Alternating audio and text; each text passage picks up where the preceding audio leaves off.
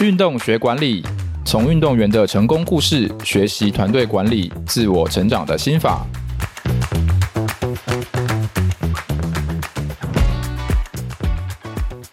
欢迎来到运动学管理，我是主持人卢廷熙。今天呢，我们请到一位非常厉害的撞球选手，就是我们之前可能采访过网球啊，或者是棒球，然后今天是一个。新的领域，然后呢，他是我们的柯秉义，我们请秉义跟大家打招呼。Hello，大家好，我是撞球选手柯秉义。柯秉义，撞球国手，曾多次拿下锦标赛冠军，今年突破纪录拿下世界九号球大师赛冠军，是台湾撞球史上的第一人。那很多人就是会叫我撞球王子柯秉义，因为我这是我的封号，封号。对，因为我们其实以前台湾很多撞球选手的时候，每个人都有很多封号嘛，就是对以前那个什么杨清顺、赵丰邦他们都有封号。对，那他是撞球，你现在是撞球撞球王子，撞球王子。对，因为他现在算是台湾撞球界里面呃世界排名，刚才讲到说也是大概前十左右。对对，然后其实算蛮厉害。然后他其实最厉害的是他今年呢是台湾第一位。拿到就是撞球比赛有一个叫做世界花式撞球大师赛，然后拿到冠军，就是他是台湾就是是第一个嘛，对对？对，是第一个，他是第一个拿到冠军，所以我们今天呢采访到柯秉义撞球王子，然后来请他来跟我们讲一下，说他打撞球大概这二十多年以来，然后一路可能也有一些起伏，然后以及他的一些个人成长这样子。嗯，然后我们想说先请教一下，说像你今年是。算是有一个大突破，因为可能之前也是有疫情，然后比赛都停办。嗯，嗯，然后我们看到资料讲说，你之前参加这项比赛的时候，曾经六次参赛，然后三次都是一轮游，就是马上就出局。然后你这一次却可以打进决赛，而且冠军。然后我跟听众讲一下说，他这个比赛的难度是，他是找来了世界前十六名的选手，所以呢，你在第一轮淘汰赛的时候，十六强你就会遇到。跟你一样是前十六名，所以不会有那种世界可能五十名、一百名来打。那他等于说都是撞球界里面的精英。那我想请教一下，说你可以跟我们讲一下，说那你这一次大概有什么样不一样的改变，然后可以拿到冠军这样？呃，其实真的说实在的，我没有做特别的准备，只是想说我又。能够再次参赛，其实一开始我不敢设定说我我会拿下冠军，我只是觉得说我只要能把我平常会的都发挥出来，嗯，那我觉得输赢这种东西有的时候也是需要一些运气的，所以我觉得我的自己的能掌握的部分有掌握好，那再来就是如果运气又站在我这边的话，就有机会可以拿下胜利了。这是我一开始的想法啦，嗯，那我觉得也非常开心，就是能够到后来真的如愿拿下冠军，这很开心。了解，所以其实一开始你原本没有特别可能设定，就是说我要达到第几名这样。没有，没有，因为我这一场比赛，如果说可能有在关注。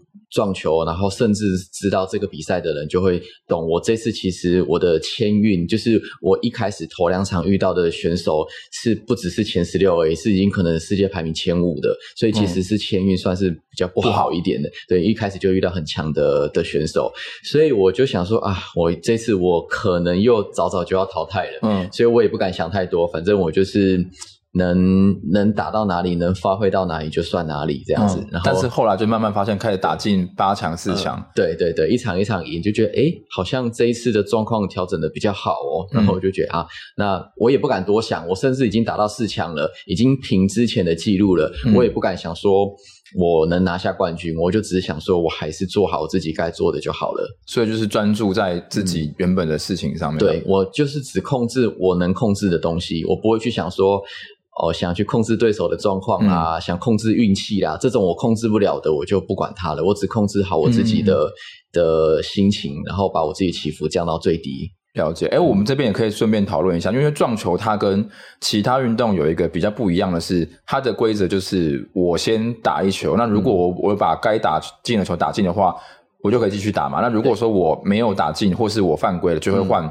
嗯对手。对，所以说他跟其他的运动竞技不太一样，是他比较不是那种正面，就是你一球我一球，像是比如说我们打桌球或者是羽毛球这种。嗯，那我想请教一下，说就是请教这个状元王子跟我们讲说，你我们你刚刚讲说你遇到很多世界前五啊，前甚至第一名，那他们比较厉害的地方是怎么样？是给你比如说心理压力吗，只要你一失误，他就会一直一直进，一直进吗，还是怎么样？就是大概跟我们讲一下。其实能够在世界排名前十六的，基本上就是一失误，他们就能一直进，就是能够清台把所有的球打完。嗯、这个是前十六名绝对都做得到的实力。那我觉得能够排到世界第一，嗯、当然这个东西就要配合心态了，是就是在心态上，它的转换，在压遇到压力的转换。可能比一般的选手还要好，嗯，那我觉得这个是差蛮多的。其实我们在比赛，现在在比赛都是在比心态，技术层面大家都差不多。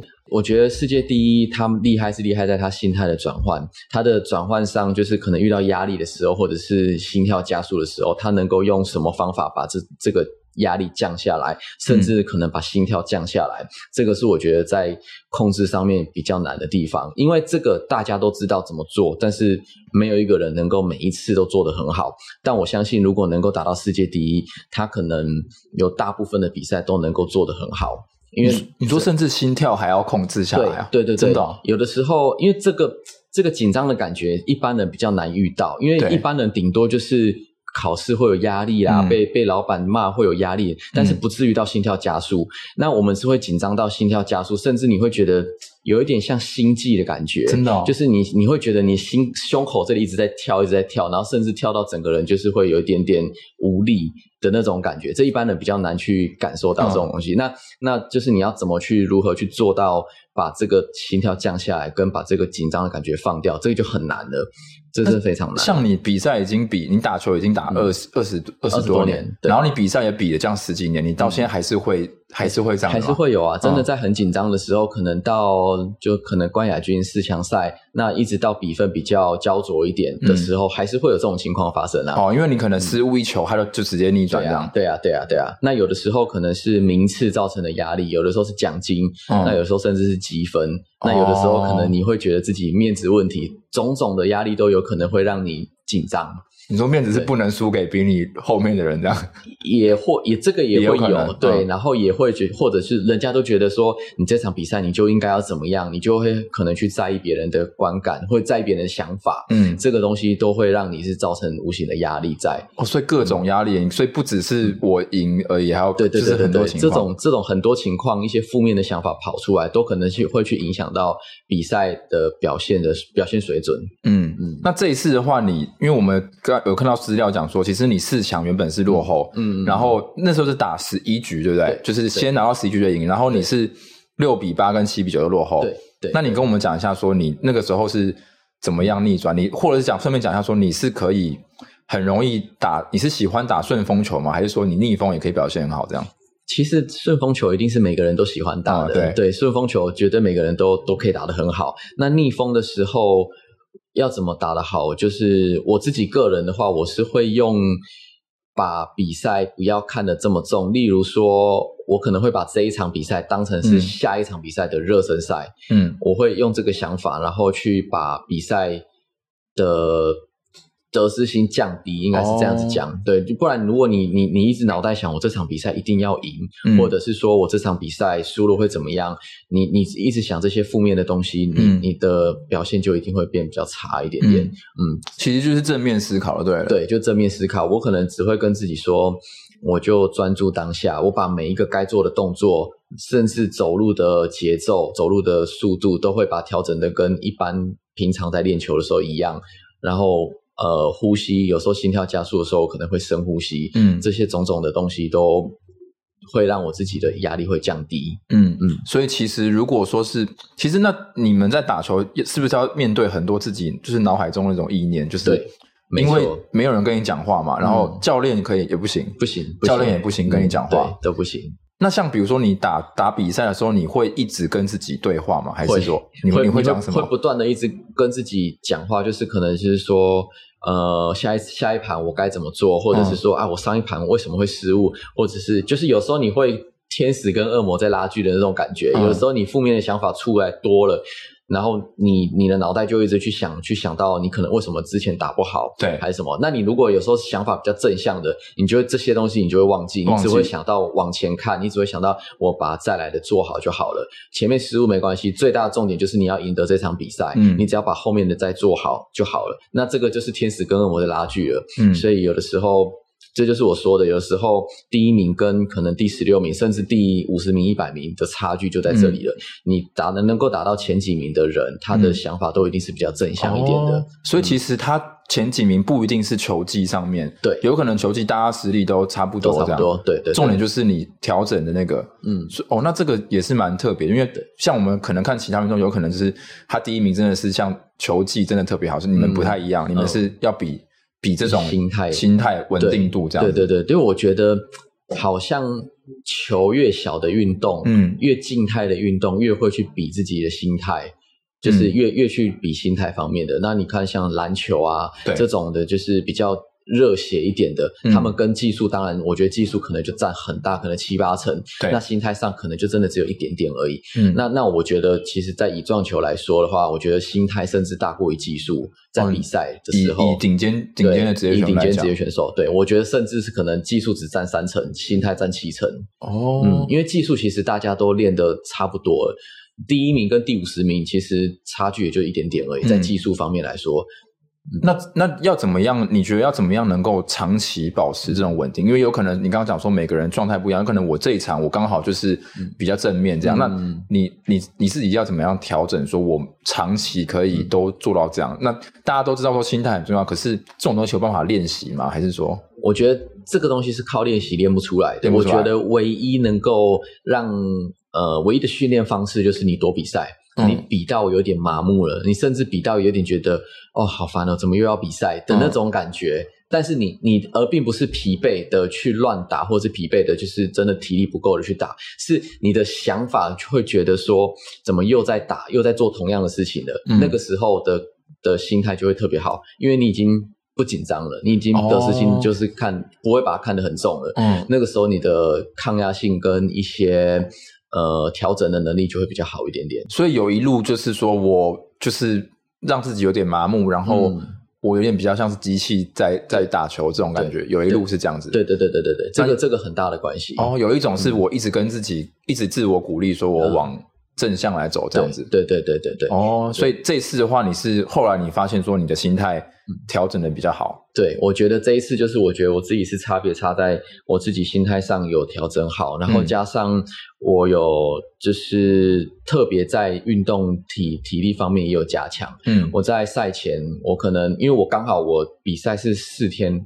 四天还是五天？四天吧。对，那我跟我我的赛程刚好都在晚上。晚上，那我早上都会先去运动啊，嗯、然后先去当做是热身一下，嗯、然后我在体能方面也是有比平常再多做一些加强。哦，嗯，在这个方面，体能尤其是我觉得有氧运动对抗压上，我觉得也差蛮多的。嗯、因为因为你跑步你会喘，心跳就会加速。嗯，然后然后。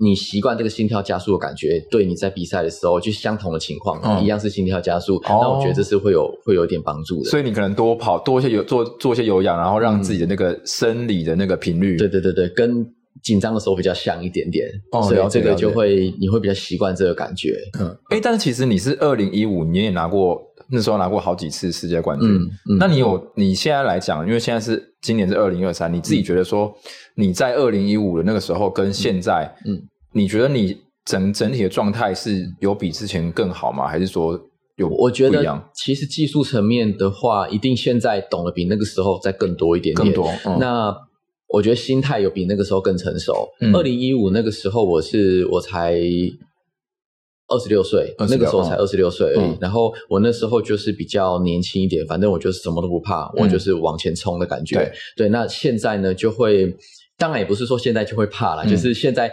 懂的东西更多，那也更知道遇到什么逆境，要用什么方式去调整。嗯，对，然后那跟那个时候我觉得是不太就是算经验比较丰富，对，经验就会比较丰富一点点。嗯，哎，讲到这个，我可以顺便想要问一下，因为像以我们就是比如说一般看撞球的选手，大家都会觉得说比较强的人是他可能准度很强啊，然后可能技巧很好，但是其实我们今天采访撞球王子才发现说，其实原来心态上面是比较重要。那我想问说，像是以球技来讲的话。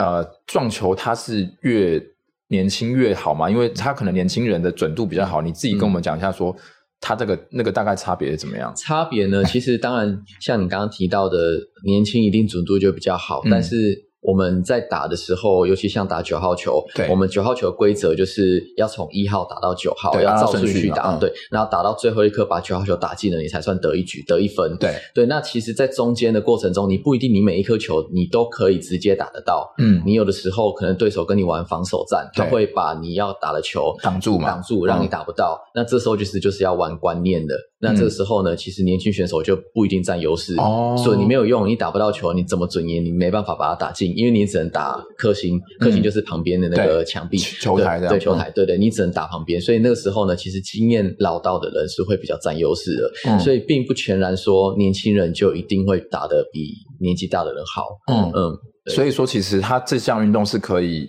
打比较久，可以打到比较对。对老的，像现在有一个菲律宾选手，嗯、他已经七十岁了，嗯、其实都可以当我的阿公了，嗯、但他还是有在参赛，就是 Evan Reyes 嘛，他现在还没，他不是退休了吗？还没有，他其实没有退休，只是他。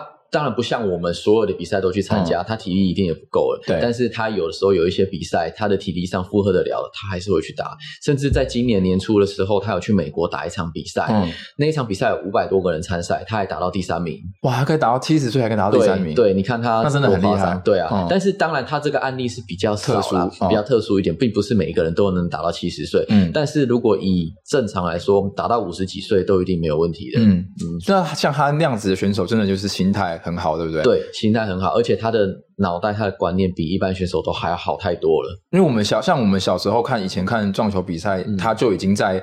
电视机会出现嘛？然后他每次出现可能就是笑笑的这样，嗯、然后感觉有时候哎打进了，他也不知道怎么打进，这样就是 就是这这种这种，你觉得这种选手就是值得去学习？对，当然他的他的一他一直到现在，他还有很多东西都是我们很想要学的。嗯，就算我今天我的成绩比他好，我拿下世界冠军，但是我在观念在脑袋的部分还是输他输很多，我还是可以从他身上学到很多东西。像比如说，你可能跟他。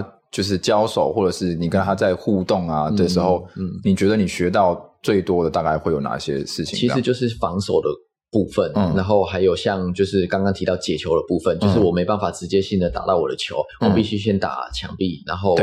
呃，就是在解球的部分，这个就是我们很需要跟他学习。哦、他他在这副部分的观念非常非常的好。嗯嗯。嗯，那像比如说我们在讲说防守要解球的时候，嗯、这种时候是需要靠大量训练才会变更好的。要要要，这个这个一定要需要靠大量的训练，因为这个呢，这个牵涉到的问题就比较多一点。因为我们撞撞球，它的旁边其实是细胶，那它有时候弹出来的反应是不太一样，嗯、它有时候弹出来的。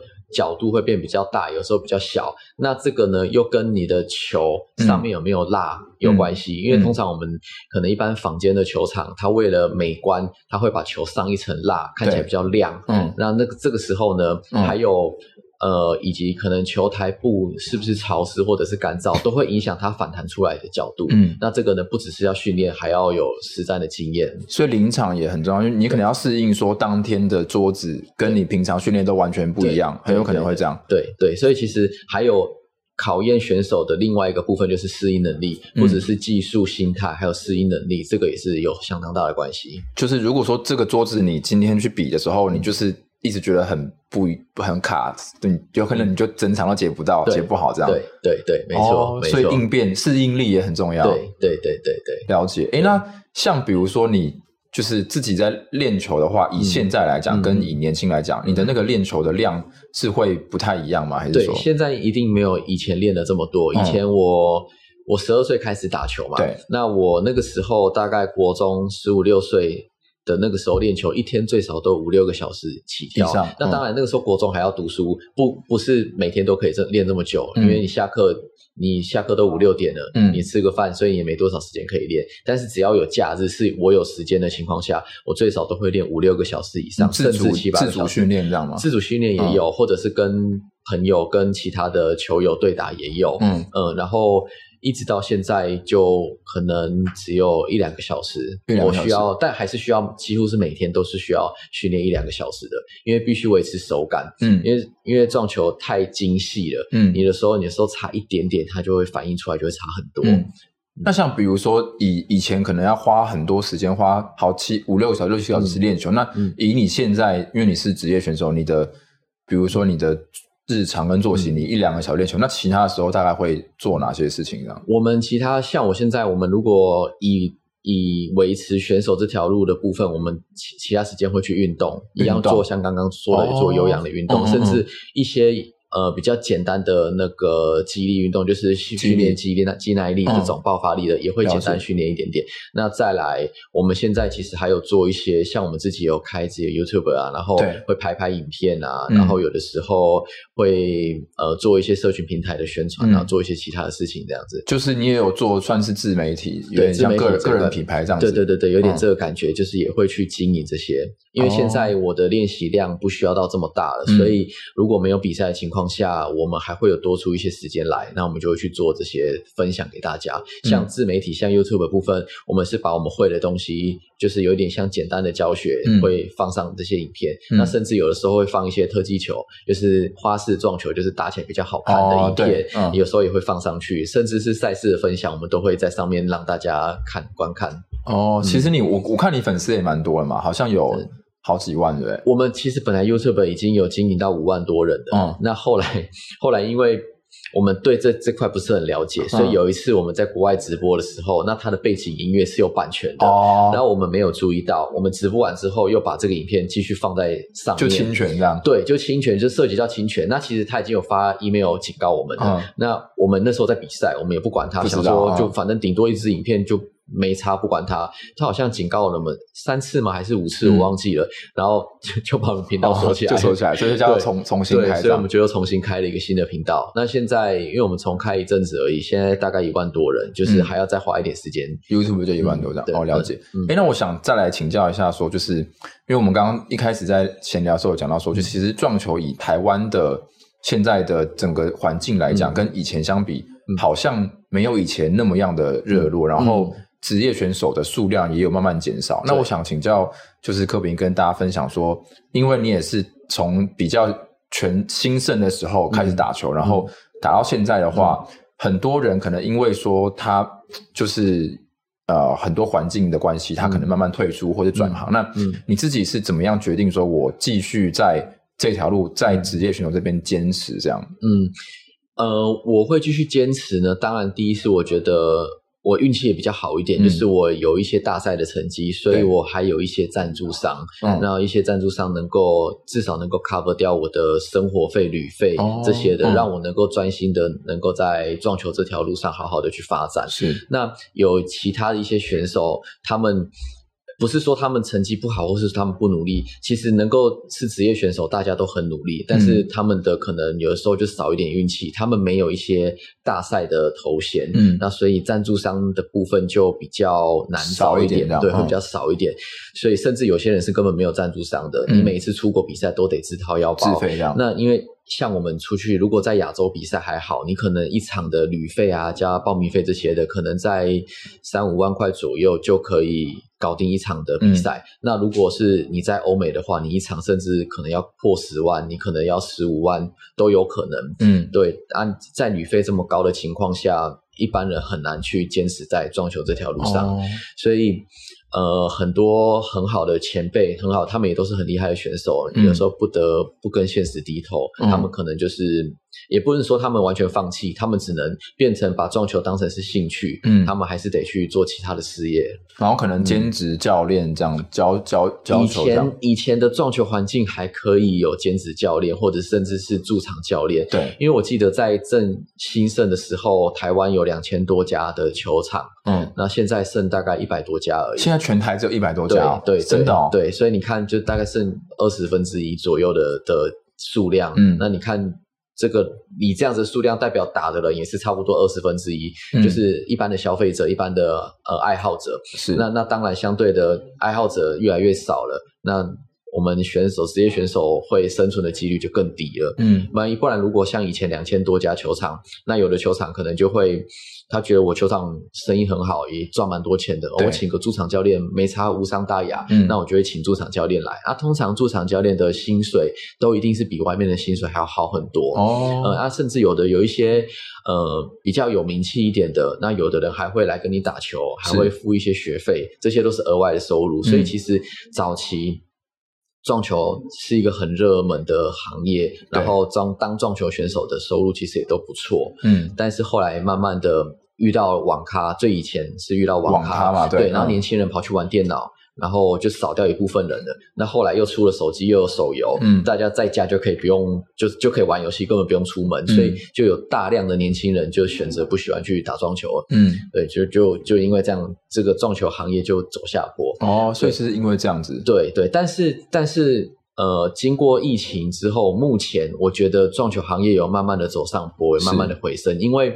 最近其实我发现有好多地方都开新的球场，嗯，那既然这些开球场这些投资人觉得他们肯愿意花这这笔钱，代表说他们有看到撞球的前景，嗯，所以撞球的前景是好的，所以他们才肯投入，嗯。嗯，所以其实或或者是看，比如说一些企业有没有对这个产业有有兴趣，像之前也有打安利杯，嗯，那时候办。十几办了好几届嘛，对，办了十几年，十几届，然后那个时候也都是很兴盛，对，但是后来也停办了，后来也停办了，对、嗯、对对，可能哦，我确实的原因我也不敢，我也不知道，也不敢乱猜啦，嗯、但是确确实它就是停办了，嗯，但我觉得这个都都有都有些影响，对，然后、嗯、也是如果真的有企业家有看到我们撞球，其实。呃，我是觉得可以。如果他们不不妨可以多多了解我们双球选手，嗯，其实我们真的都很努力在这条路上。虽然可能呃大环境打的人真的比较少，但是其实我们都还是很努力的。嗯，哎，嗯，欸，那像比如说我们现在你要继续当职业选手，嗯，那你在参赛的时候，你就是会还是会说要设定目标还是怎么样？因为像是我可能就是我必须设定说，我至少要达到前几名，嗯，然后我才有多少的奖金。那如果说我没的，我这一站我提早出局的话，嗯、我没有达到目标，你是怎么样规划？比如说半年、一季或是一整年这种这种比赛的成绩，你是怎么要求自己？其实我我不我通常都不太会去设定我自己成绩要达到哪里。嗯、我因为我如果我设定的话，就会有得失心哦。对，所以我通常不会去设定。当然拿能达到越好，嗯、当然是是最好的。嗯、但是如果我比如说我这场去我设定。可能我一定要打到八强、四强，我就会压力很大哦。尤其是、嗯、尤其是在前一场，我可能十六强赛事赢了变八强的时候，我就觉得，哎、嗯，我再赢一场就达到我要的目标了。嗯、那这一场我就会给我自己无形的压力了。所以我通常不会去设定说，所以倒过来不能设定。对，会你会是倒过来，你只要你应该是说。呃，就好像一个马拉松的概念，就是你你在起点跟你在终点，你你永远不可以在起点的时候你就想到你的终点是什么了。嗯，就终点当然是冠军嘛。对，你不可以你在还没跑的时候你就想到你终点拿冠军的样子。嗯，你绝对是把你的每一个里程碑，就是每一个一阶段性的目标都设定好。就是我的目标会设得更细一点，就是比如说，例如我的每一球我都要打得很很好。嗯，我的每一球我要该做的都做好。哦，那我的过程如果是好的，我自然就可以走到最后，我自然就可以打到冠军了。嗯，对，但如果我一开始就设定我一定要拿到冠军，我去，我去，我去觉得说我这场我的目标就是这里，那我的过程就会给太多的压力，嗯、那过程就会变得不好了。哦，所以这个其实很有趣，就是我知道我要有好的成绩，要好的目标，嗯、可是我不能这样子讲，因为会有压力，所以我要在兼顾目标的同时，我又要避开压力，所以。哦，这件事情是你应该这这个事情，你应该也也会造成你很大的挑战吧？对不对？因为没错，没错，要一直面对，你可能有很多不同的方式。对，对。然后你现在的你现在的解法是这样？对对对对，像我我现在，因为我跟我还有两个弟弟，一个是柯秉忠，一个柯秉汉，对，我们都会一起出国比赛。嗯，但我们。都已经很有经验了，都会知道有的时候在聊天的时候，什么话是可以讲的，什么话是不能讲的。哦，你说你们聊天都会？对，我们都会避开这些话题。例如说，哎，我明天遇到一个女生好了，嗯，我明天遇到一个女子选手，那通常因为撞球来说，男子跟女子的实力真的就是就是有落差，你女生基本上不太有办法打赢男生。嗯，但如果我们去讲的说，哦，你明天遇到女生，或者是我自己遇到说，哦，太高兴了，我明天遇到女生，明天可以轻松打了。通常讲出这句话来，你明天一定就打不好，打不好，甚至都可能输女生。哦，所以，所以我们遇到一些排名比较后面的，或者是女生，或者是可能甚至很年长的长辈，嗯、我们也都不敢去说，我们一定会赢的。嗯、我们只会就是一个说啊，就不要轻敌。嗯，那再高兴的话是都是打完之后才会讲。比如说你打完了赢了这场，我就说哦，你也太爽了吧！竟然是遇到女生，怎么、嗯、之类的，都是打完之后才会去讲的。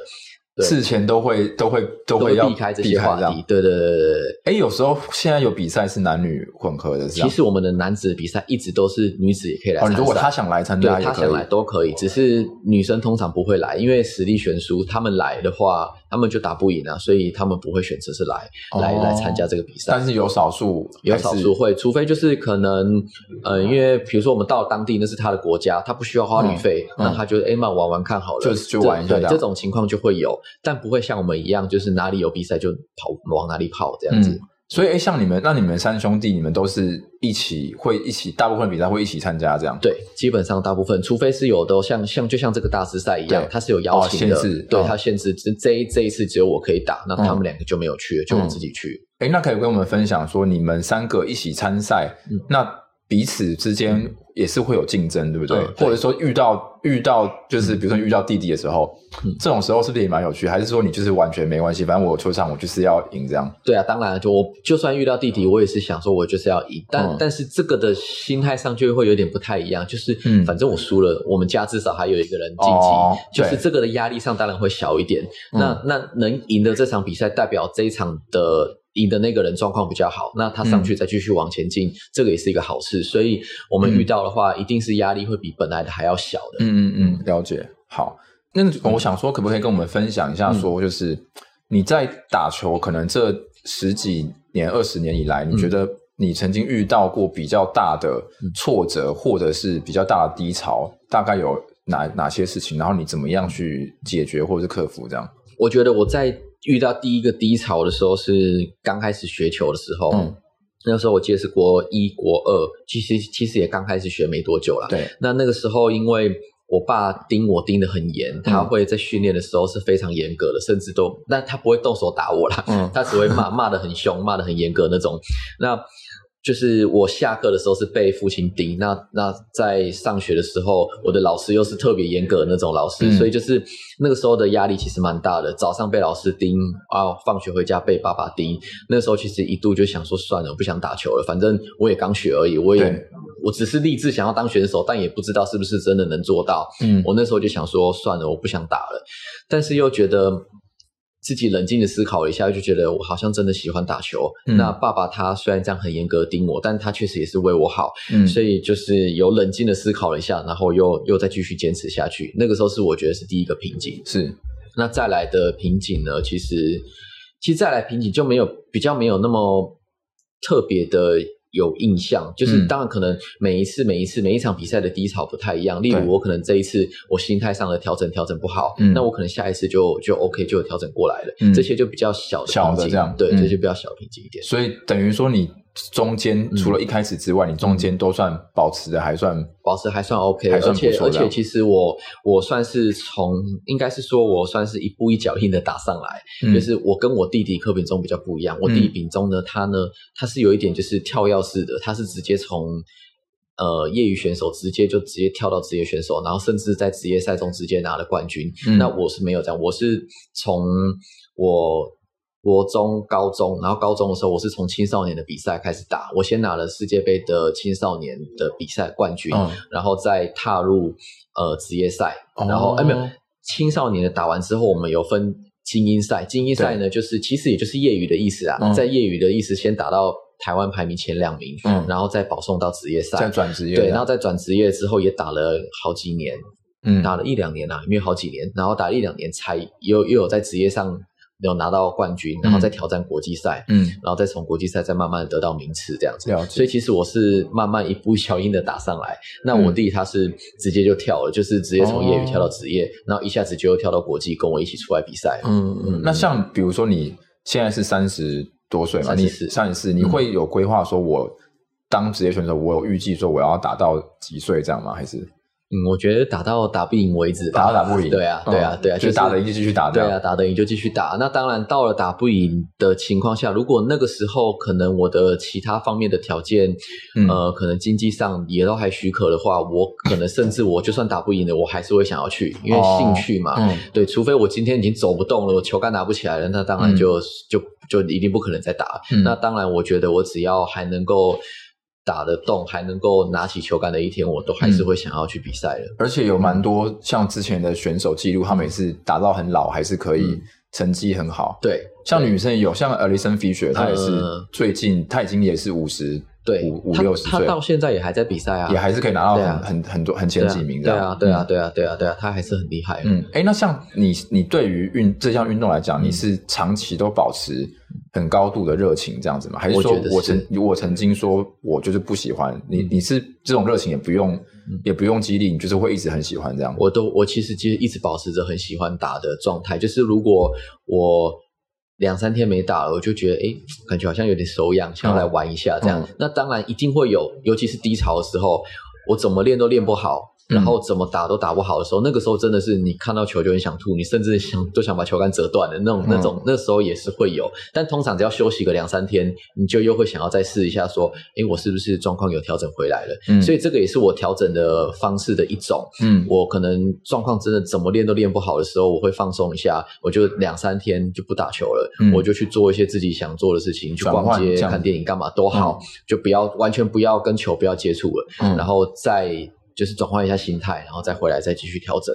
嗯，就是恢，就是让自己有办法去其他地方，然后恢复，对，恢复一下这样。对对对对。但是整体来讲，其实你的那个热情度是很高，嗯、所以不不会没有变少的。嗯嗯，对哦，因为有像有有一些人可能真的会。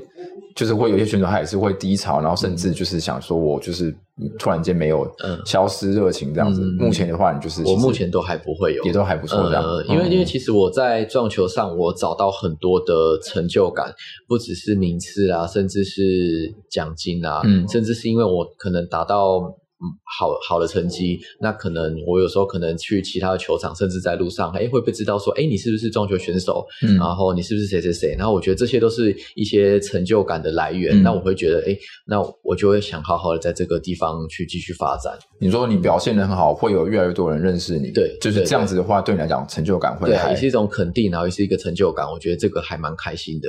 嗯嗯嗯。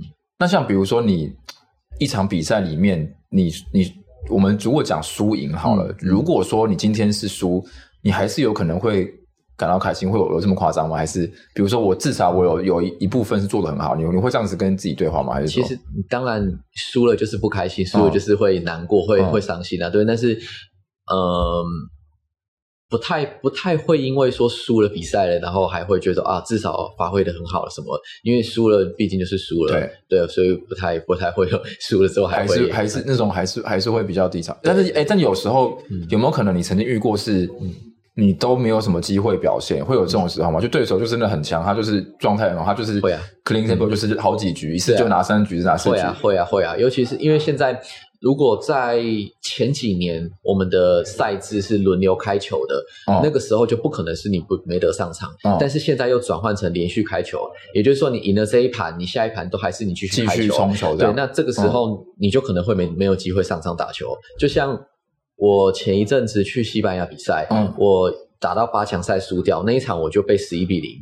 哦，然后那场赛事我就是几乎没有没有没有机会上来打球，就是队友就是一直一直进一直进这样。对对对对。那这种时候你怎么办？这种时候你也不会不开心嘛？就是没办法摸摸鼻子这样。对啊，也只能摸摸鼻子笑笑的，也也也没办法怎样啊。但但这种输掉还是会闷啊，但是就会觉得那也没办法，就无奈这样子。就是跟自己发挥比较没有关这样。对啊对啊，我就完全没得发挥，你不让我打球没有用啊。哎，那像为什么他们会改成继续就是继续冲球这样？嗯，你自己觉得啊？观看性比较高，观看性对，就是观众比较爱看这种，就是哎，哇，打得很好，然后可以一直连续的打，会比较好好看一点点。嗯、那你轮流开球，就是会比较乏味一点点，因为你就会两个很常会拉锯，然后常常节奏就可能比较慢一点点。嗯，对，这个的观赏性就会稍微降低一点点。关系，嗯、所以现在选这种。对，所以是开球撞，就是先冲球的人是有优势嘛？对，对，因为不管是轮流开或者是胜方开的冲球，都一定是有优势。因为我只要打进一颗。就是可以继续打嘛，对不对？除非我真的都冲，应该不太会吧？因为现在像你们这种有铁球，对不对？就是嗯，我们现在改成另外一种方式，也不一定有铁球，对，只是要冲球，冲技术要好的人才会才会进这样。对对对对对。但是整体来讲，还是有有冲球，就是对有优势。有冲球，冲球的人一定都是比较占优势的。嗯，好，我跟大家讲一下，冲球就是先把母球打到。球球堆，对对对，对就是一开始我们要把九号球排成一个菱形，对，然后把白球呢放在后方，然后把这个球堆炸开，嗯、这个就叫冲球。嗯嗯嗯。好，那那我接下来想问一下，就是柯秉跟大家讲说，嗯、呃，原你这一次已经拿到了世界花式撞球冠军，嗯、那你曾经二零一五也拿也拿过九号跟十号球的冠军，嗯、那你之后你还有哪一些就是大赛的目标，或者是其他的这样？其实呃，我觉得之后当然阶段性的。大呃目标的话，我会放在八号球，八号球，就是因为八号球我还没有拿过这这场比赛的冠军。嗯，那其他的大赛其实基本上我都有拿过冠军的，所以我会先放在这个目标。嗯，那当然再放更远、更长期一点的，我希望我不只是把我的目标设定在成绩上，嗯，我是希望就是能够把我们。就是经营起来，就是我们三兄弟经营成像一个品牌，嗯、然后或者是说把我们三兄弟会的东西分享给大家，嗯、然后借此让可能台湾的撞球环境能够越来越好，嗯、然后因为我们三个的力量而改变整个撞球界，让它变得更好。嗯，对，然后甚至是可能我到我老了，然后大家还会讲到撞球就知道我们三兄弟，嗯，这是我们就是比较长期的目标，希望可以就是让这个。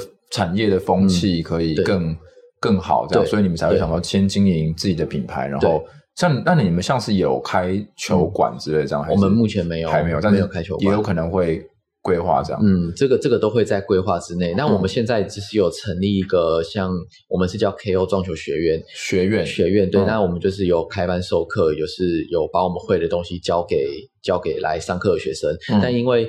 我们在疫情那段期间，其实是都是我们自己自己亲自下去教，但是因为现在赛程太多了，所以我们有额外另外的请其他的教练来教，嗯、但是他们教的东西，他们的讲义都是我们自己拟出来的，所以哦，其实简单来说，就只是换个人把我们的东西教给别人而已，其实不是我们自己亲自去讲，嗯、所以就是真的来学的人也是都可以学到我们会的东西的哦，因为因为那个讲义课程是你你去写的，对对对对，我们自己去研发出来的哦，嗯、还自己研发。教材的对。了解，哎，那像你刚刚讲说，哦，我们顺便可以谈一下说，因为其实撞球它的那个比赛的类型有很多种，嗯、就是因为刚刚讲说有八号球、九号球、十号球，嗯、那八号球、九号球刚好跟大家讲说，就是要把第九颗打进才算赢嘛，嗯、对？对？那八号球是它会分两边，对不对？对对对，八号球呢，我们的球一盘球总共有十五颗，嗯，那十五颗八号球刚好是在最中间的号码，就是一到七是分，我们是叫小花，小花，对，那、嗯、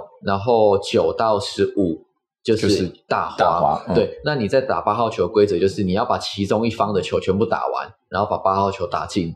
才算得一分，嗯嗯，对对对。那像比如说你现在还没有拿到八号球的冠军，嗯、你觉得跟规则有关吗？还是说他这个技术会不一样吗？还是怎么样？我觉得其实是跟他他办的赛制他比较少，他一年其实就办一次，哦，一年只有一次，嗯，一年只有一次，而且他已经停办大概快十年了。哦，原来是这样，就是说参赛机会比较低，这样。对对对，参赛机会低。他我记得今呃诶去年，去年又开始恢复八号球的比赛。那在上一年好像已经是十年前的事情了。哦，对，所以所以就是就根本没有机会打到，所以原来是这样，对，就没没得没得。所以大部分还是都是办九号跟十号，九号球，九号球，九号球还是为主，九号球是为主的，十号球稍微少一点点。那八号球就一年顶多一两次这样子而已。嗯，所以就是可能因为可能看的人，大家还是比较喜欢看看九号球嘛，因为就是他有。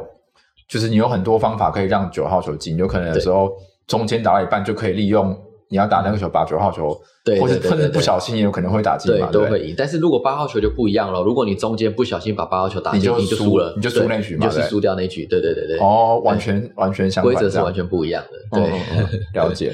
好，那我们今天就诶，谢谢我们撞球王子柯秉逸来跟大家分享说他就是这二十几年来在。